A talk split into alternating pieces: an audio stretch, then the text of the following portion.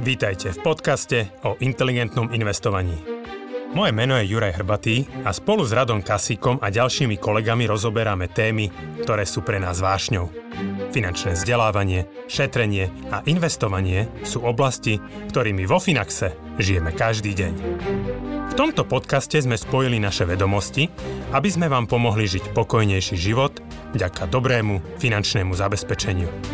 Stiahnite si do mobilu našu aplikáciu Finax a nezmeškáte nové podcasty, blogy či skvelé webináre. Dobrý deň, milí poslucháči a milí diváci. Vítam všetkých inteligentných investorov a ľudí, ktorým záleží na ich osobných financiách a budúcnosti. Moje meno je Radoslav Kasík a aj dnes budeme odpovedať na vaše otázky ohľadom vašej finančnej situácie, vašich finančných rozhodnutí spolu s mojimi hostiami Jánom Tonkom a Jurajom Hrbatým. Ahojte páni. Ahojte. Dobrý deň. Tak na začiatok ja poďakujem za to, že naďalej nám zasielate tieto otázky, čiže stále to platí, že radi uvidíme vaše nové dopity. Vlastne otázky nám môžete zanechávať prostredníctvom formulára, ktorý nájdete v popise k videu. Rovnako nám môžete vašu otázku zavolať na telefónne číslo, ktoré rovnako nájdete v tom popise k videu na našom YouTube kanáli. A môžeme teda prejsť na prvú otázočku ktorú nám poslal Daniel, 21 rokov z Banskej Bystrice, stále vysoko, vysokoškolský študent, čiže píše, že bude mať k dispozícii 12 tisíc eur, mm, ktoré plánuje v budúcnosti použiť na kúpu nehnuteľnosti. A k tomu teda správne rozumiem, teda o 5-6 rokov by chcel zobrať hypotéku. Otázka znie, ako dovtedy naložiť s peniazmi, či to dať všetko do Finaxu alebo rozdeliť aj medzi, medzi iné inštitúcie alebo potom otázka, že či počkať už na nový krátkodobý produkt vzhľadom na tento horizont. A dám na začiatok Janči tentokrát tebe odpovedať.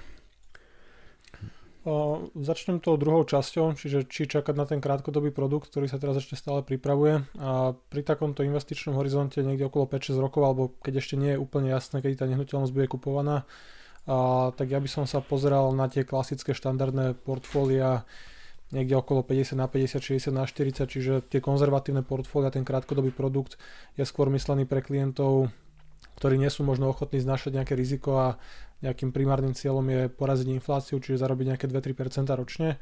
Pri 5-6 rokoch stratégia 60 na 40 kľudne môže sa zhodnotiť v priemere dlhodobo možno tempom nejakých 5 až 7% ročne. Tým pádom samozrejme aj ten očakávaný výsledok môže byť celkom krajší. A, takže ja by som na tento produkt nečakal a tá doba je dostatočne dlhá podľa mňa na to, aby tie peniaze boli investované už v tých štandardných rastových portfóliách.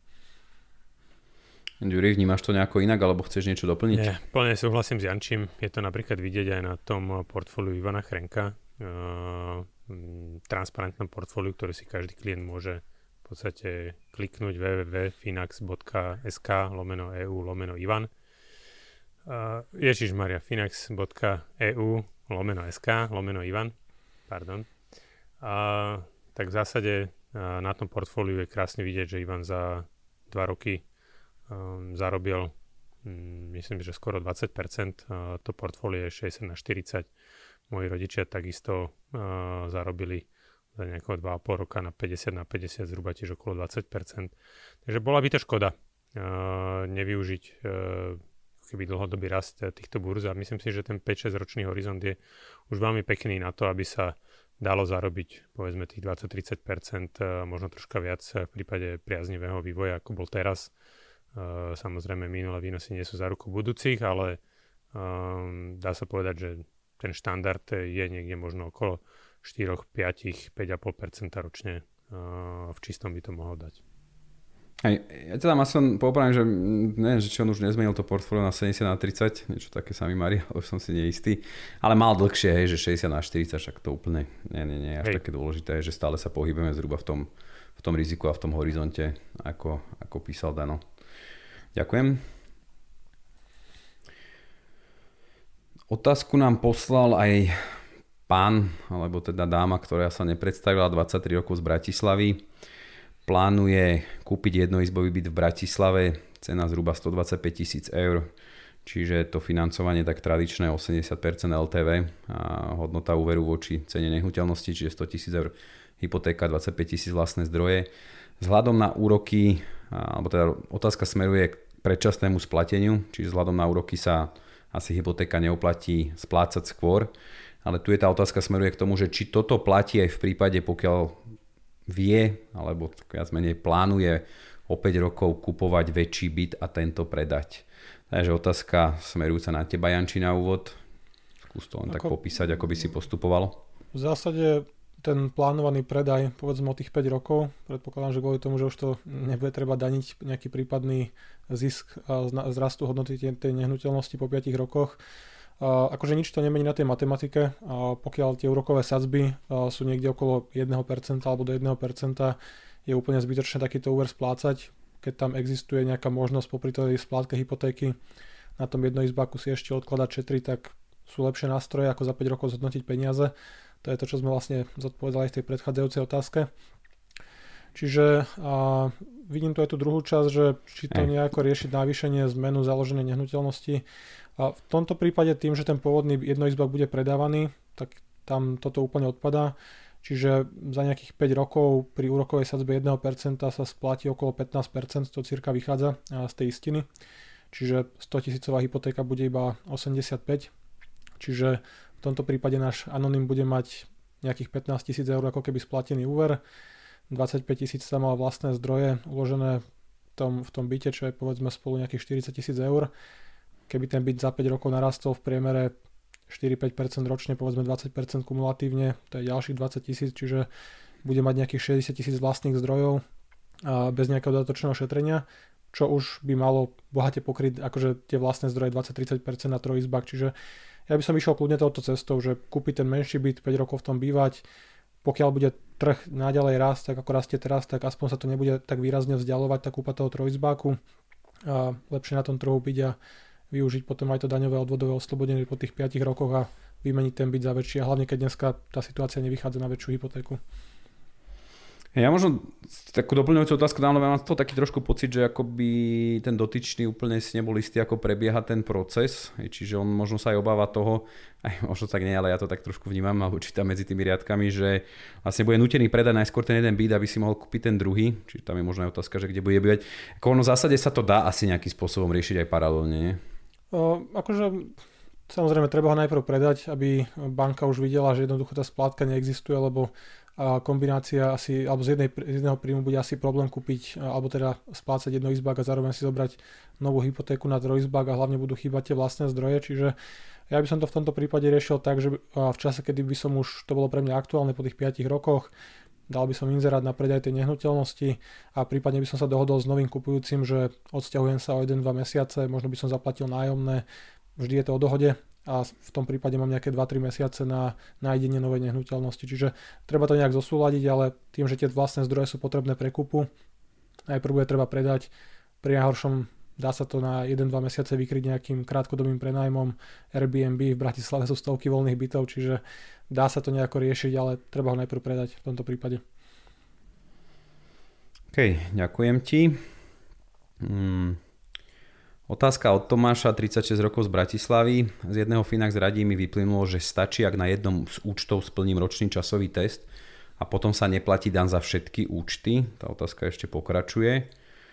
A pochopil som to tak, že ročný časový test je na klienta, nie na účty samostatne. Viete to bližšie vysvetliť? Tak tentokrát si vyberám teba, Ďuri. Hej, hej, už som čakal, náročnejšia otázka. Sa na mňa obratíš. Uh, zase áno, je to tak. Uh, je treba povedať, že my sa pozeráme v prípade e, splnenia ročného testu na Slovensku, ako v prípade oslobodenia od dane, na, na klienta ako daňovníka, ako na jedno, na jedno rodné číslo, na jedno IČO v prípade právnickej osoby, ale v prípade teda toto je ako výhoda hlavne teda pre fyzické osoby, alebo jedine pre fyzické osoby.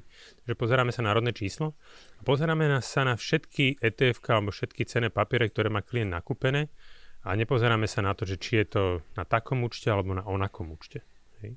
To znamená, že uh, my, keď my sa pozeráme na to FIFO, že uh, kedy to nakúpil, kedy predal, ale bereme všetky účty naraz a v prípade keby toho daňového reportu, ktoré klientom dávame raz ročne, v prípade, že predávali niekedy nejaké cenné papiere, prípadne rebalansovali a tak ďalej, alebo došlo k nejakému predaju na ich účte, tak sa pozeráme na toho klienta ako na, toho, ako na daňovníka a vďaka tomu v podstate ešte lepšie optimalizujeme tú daň. To znamená, že aj keď klient možno na jednom účte predal tie cenné papiere do jedného roku, ale na druhom ich e, drží dlhšie.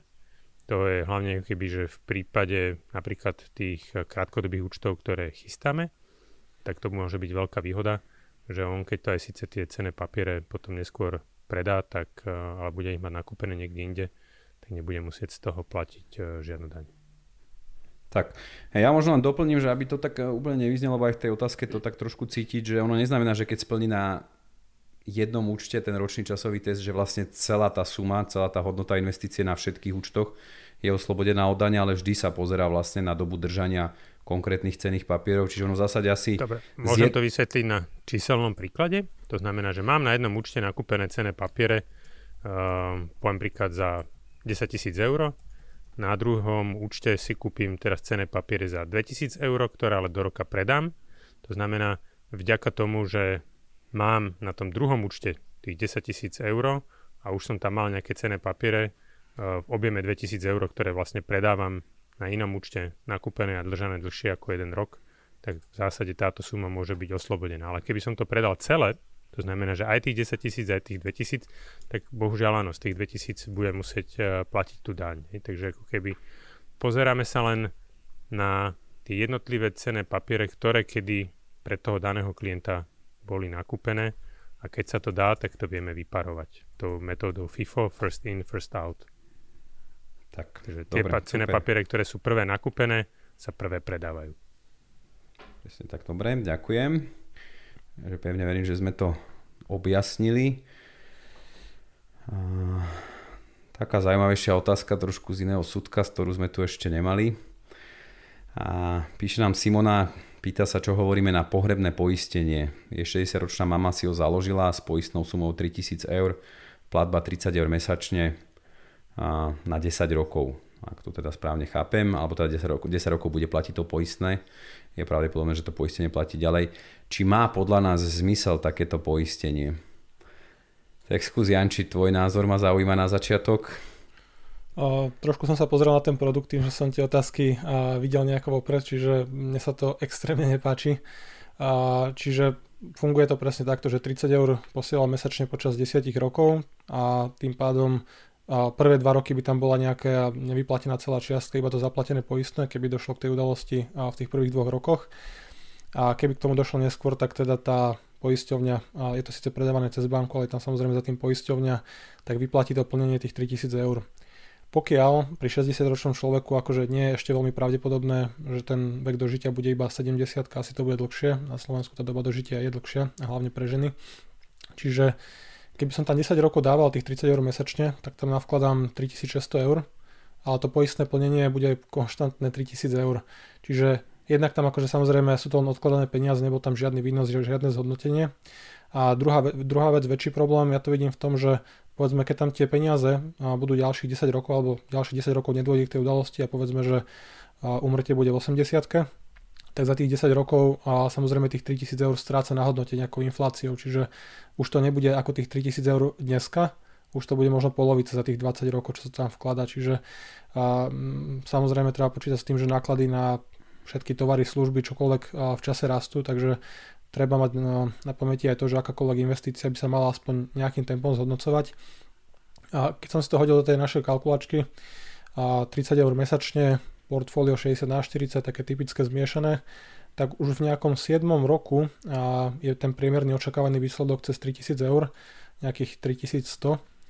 A keď to natiahnem na tých 10 rokov, lebo po 10 roku sa prestane prispievať, 10 rokov, to je očakávaný výsledok nejakých 4800 eur a ďalej tie peniaze sú k dispozícii, zhodnotujú sa a môžu byť použité na akýkoľvek iný účel. Čiže a takáto poistka akože z môjho pohľadu nemá zmysel.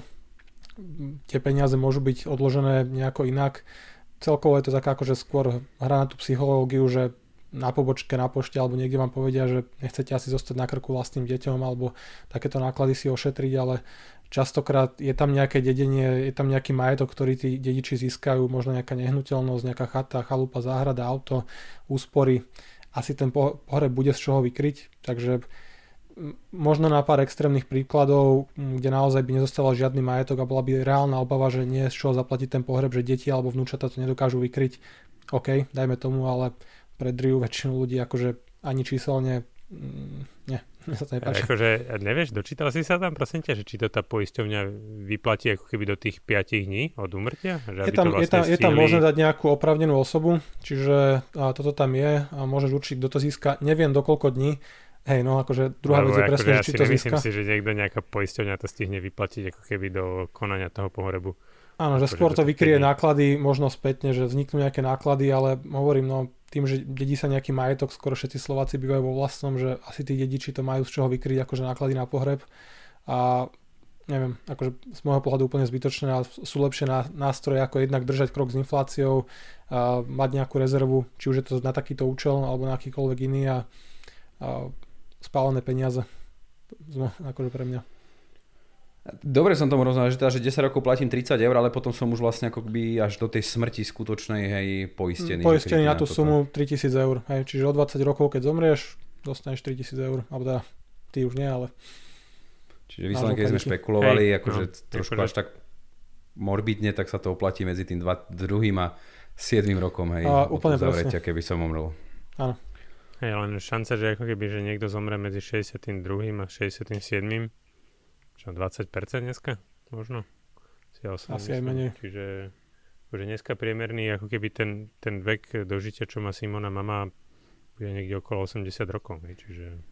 A postupne bude rásť. Priemer, že... priemer, priemer. Presne. No. A máme nejaké pokroky v medicíne, tá očakávaná stredná dĺžka dožitia rastie z roka na rok, čiže uh, akože poisťovať treba rizika, ktoré sa nedajú vykryť nejako inak. 3000 mm, eurové náklady na pohreb sa dajú naozaj vykryť rozumne inak a zároveň tie peniaze môžu slúžiť aj na niečo iné. Môže to byť nejaká náhrada liečebných nákladov, kúpele, dá sa to za života nejako užiť, čiže ja neviem, akože ja takéto riziko by som si nepoisťoval a verím, že mm, deti, moje deti zdedia toľko, že dokážu mi vystrojiť nejaký normálny pohreb, aj keď mi to už bude asi jedno.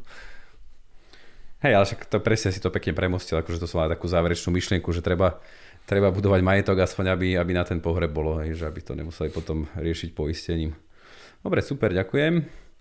Máme si teda ešte jednu otázočku a tu nám poslal Filip, 22 rokov z Martina, čo ma teda veľmi teší, že vidíte, že pomerne veľa mladých ľudí posiela. A tá otázka smeruje k hypotéke pre mladých, takže či využiť pri nej daňový bonus na úkor LTVčka, teda výšky úveru voči cene nehnuteľnosti. Jak teda dobre schápem, pri tom, pri tom daňovom bonuse je možnosť asi maximálne 70% ceny nehnuteľnosti financovať hypotékou versus bežne dostupných 80%. Čiže tá otázka jeho znie potom, že či využiť ten daňový bonus, alebo radšej tých 10%, ktoré viac môže získať na tej hypotéke, investovať do akciových indexov Čiže píše, že ten daňový bonus by mal odpočítať 400 eur ročne, toto neviem, či ja presne úplne rozumiem ako zo základu dane, asi myslel. Čiže počas 5 rokov aj pri cene bytu zhruba 80 tisíc 80 tisíc eur. Tak skús Janči, zasa tvoja parketa. A ten daňový bonus v zásade znamená to, že vieme získať nejaké, nejaké, nejaké oslobodenie proste z nejaké, nejakú sumu naspäť a, a pri podaní daňového priznania a pri zúčtovaní dane ale ono sa to vypočítava teda maximálne z výšky 50 tisíc eur a môže to byť maximálne 50% zo zaplatených úrokov z tejto sumy. Čiže keď sa bavíme o tom, že dneska úrokové sazby sú 1% na 50 tisíc eur, povedzme náklady na úrok v tom prvom roku, za predpokladu teda, že Filip splňa tie podmienky, aké tam sú, do 35 rokov maximálne 1,3 násobok akože priemernej mzdy a tak ďalej, tak z tých 50 tisíc eur úroky sú povedzme niekde okolo 500 eur v prvom roku tvoria. Z toho je možné získať ako keby polovicu, čiže 250, čiže 20 eur mesačne, keď to tak akože zjednoduším, je celý benefit, keď ho niekto využije úplne naplno. A to je akože úplne minimálna suma pre mňa, aby vstupovala do nejaké takéto kalkulácie, že koľko použiť peňazí, ako držať rezervu, čiže ja celkovo, keď sa na to pozriem, určite by som radšej využil 80% hypotéku a tých 10%, čiže 10% z 80 tisícového bytu, 8 tisíc eur sa môže zhodnocovať povedzme tempom 5 až 8 alebo 10% ročne. Ďaleko to prevýši samozrejme akože akúkoľvek úsporu, aj keby tento daňový bonus nebol. Ale ja nechápem úplne, akože nenašiel som tú informáciu, možno neoperujem s úplne poslednou informáciou, že neviem o tom, že by to malo nejaký, robiť nejaký rozdiel tých 70 alebo 80% financovanie. Jednoducho banka a bude sledovať vyčlenie ako keby nejakých 50 tisíc eur, ktoré je možné uplatniť. Je možné si požiadať o nejaký výpis, o ten prehľad zaplatených úrokov a s týmto požiadať zamestnávateľa alebo podať daňové priznanie a získať nejaké peniaze naspäť, ale nemyslím si, že by to malo vôbec do toho vstupovať z toho, čo teda ja viem. Čiže akože ty hovoríš, že keď ideš aj s tým daňovým bonusom, nie je podmienkou tých 70%? Aj? Nie, nie, neviem o tom. A nenašiel som teraz ani takúto informáciu. Ale hovorím, že aj keby bol, tak určite stejne, aj tak by som sa pozrel na vyššie financovanie, na 80%, prípadne keď sa dá aj 90%, stále to je dneska dostupné a hlavne pre mladých ľudí, ktorí riešia svoje prvé bývanie, čiže a pravdepodobne by bolo možné, aby zostalo ešte väčšia časť tých vlastných peňazí na investovanie, finančnú rezervu a pri hypotéke samozrejme treba mať vyššiu rezervu aj nejaký likvidný majetok. Dobre, super, ďakujem ti. Neviem, tam, Ďuri, asi nemáš, nemáš čo dodať? Alebo ako no, vidím, že intenzívne... Keby, že treba maximalizovať tú paku, hej? že vďaka tomu potom tie, tie vlastné zdroje pri zhodnocovaní tej nehnuteľnosti sa dokážu proste tie vyššie násobiť a zhodnocovať. Hej? Takže presne ako Janči hovorí, hej? že maximalizovať tú páku čo najviac ako to ide, aby v prípade rastu tej nehnuteľnosti sa ten váš vklad alebo tá istina, ktorú do toho vy vložíte, čo najlepšie zhodnocovala. Dobre, super. Ďakujem vám páni. Pre dnes teda stačilo vašich odpovedí. Opäť sa teším do skorého videnia, do skorého počutia pri ďalších vašich otázkach. Ďakujeme za vašu dôveru a za pozornosť. Do počutia, dovidenia. Do počutia. Dovidenia, do počutia. thank you